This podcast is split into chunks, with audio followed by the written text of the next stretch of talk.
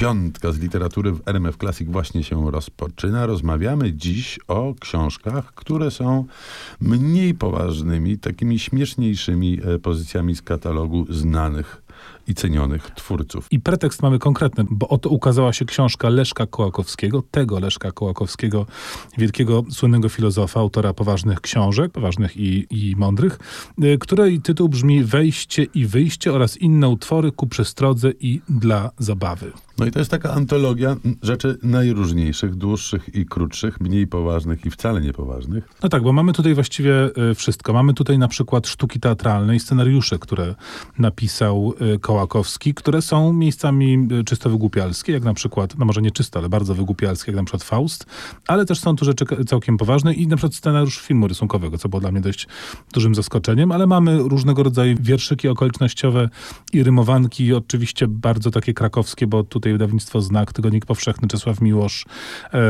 i paru innych się pojawia.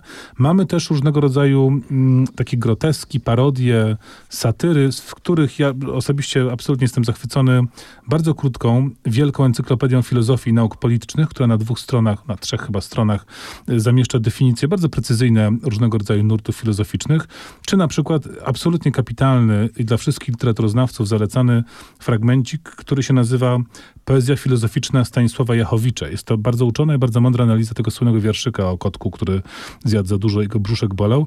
Znakomity przykład, jak można poważnie analizować dość niepoważne teksty.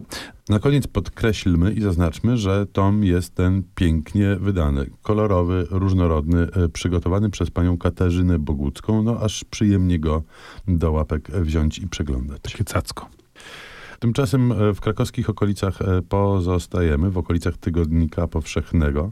Ksiądz Adam Boniecki to wieloletni redaktor Tygodnika Powszechnego, który pisuje książki no takie ku nauce i ku przestrodze, ale też opowieści ze własnego życia, podróży i tak dalej. Napisał tych książek całą masę.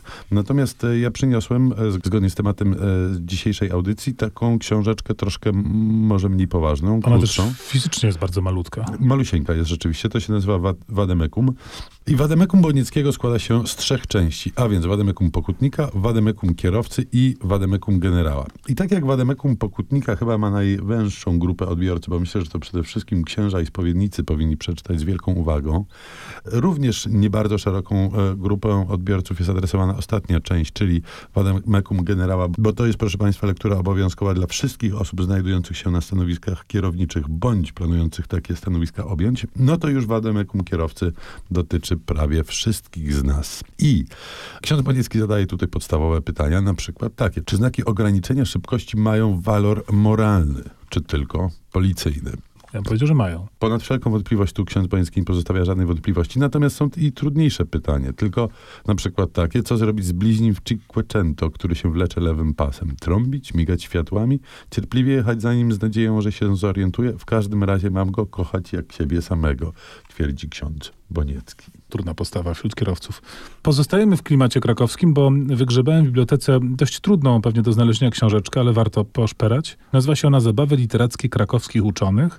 Wyszła w 2007 roku i autorem tego wyboru jest Henryk Markiewicz. I to jest, jak sam tytuł wskazuje, antologia, w której mieszczą się teksty literackie i humorystyczne, parodystyczne, lekkie, w każdym razie nienaukowe, rzeczywiście poważnych postaci świata nauki, związanych przede wszystkim z Uniwersytetem Jagiellońskim, co tu dużo gadać.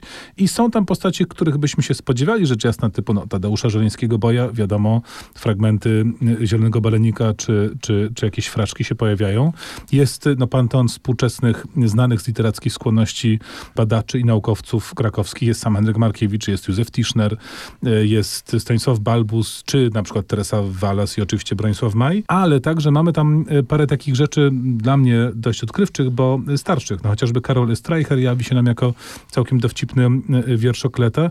I również są znakomite fragmenty poświęcone Warszawie. Osobliwie Warszawa jest wielkim tematem tego zbioru. I na przykład Stanisław Tarnowski w takim tekście pod tytułem Wędrówka po Galilei prezentuje nam przemowę Krakowa, który porównuje się na przykład z ręką warszawską, oczywiście poezję z daleko idącą wyższością, ale chyba najbardziej uroczy jest tekst Ludwika Brunera pod tytułem Literatura Warszawska.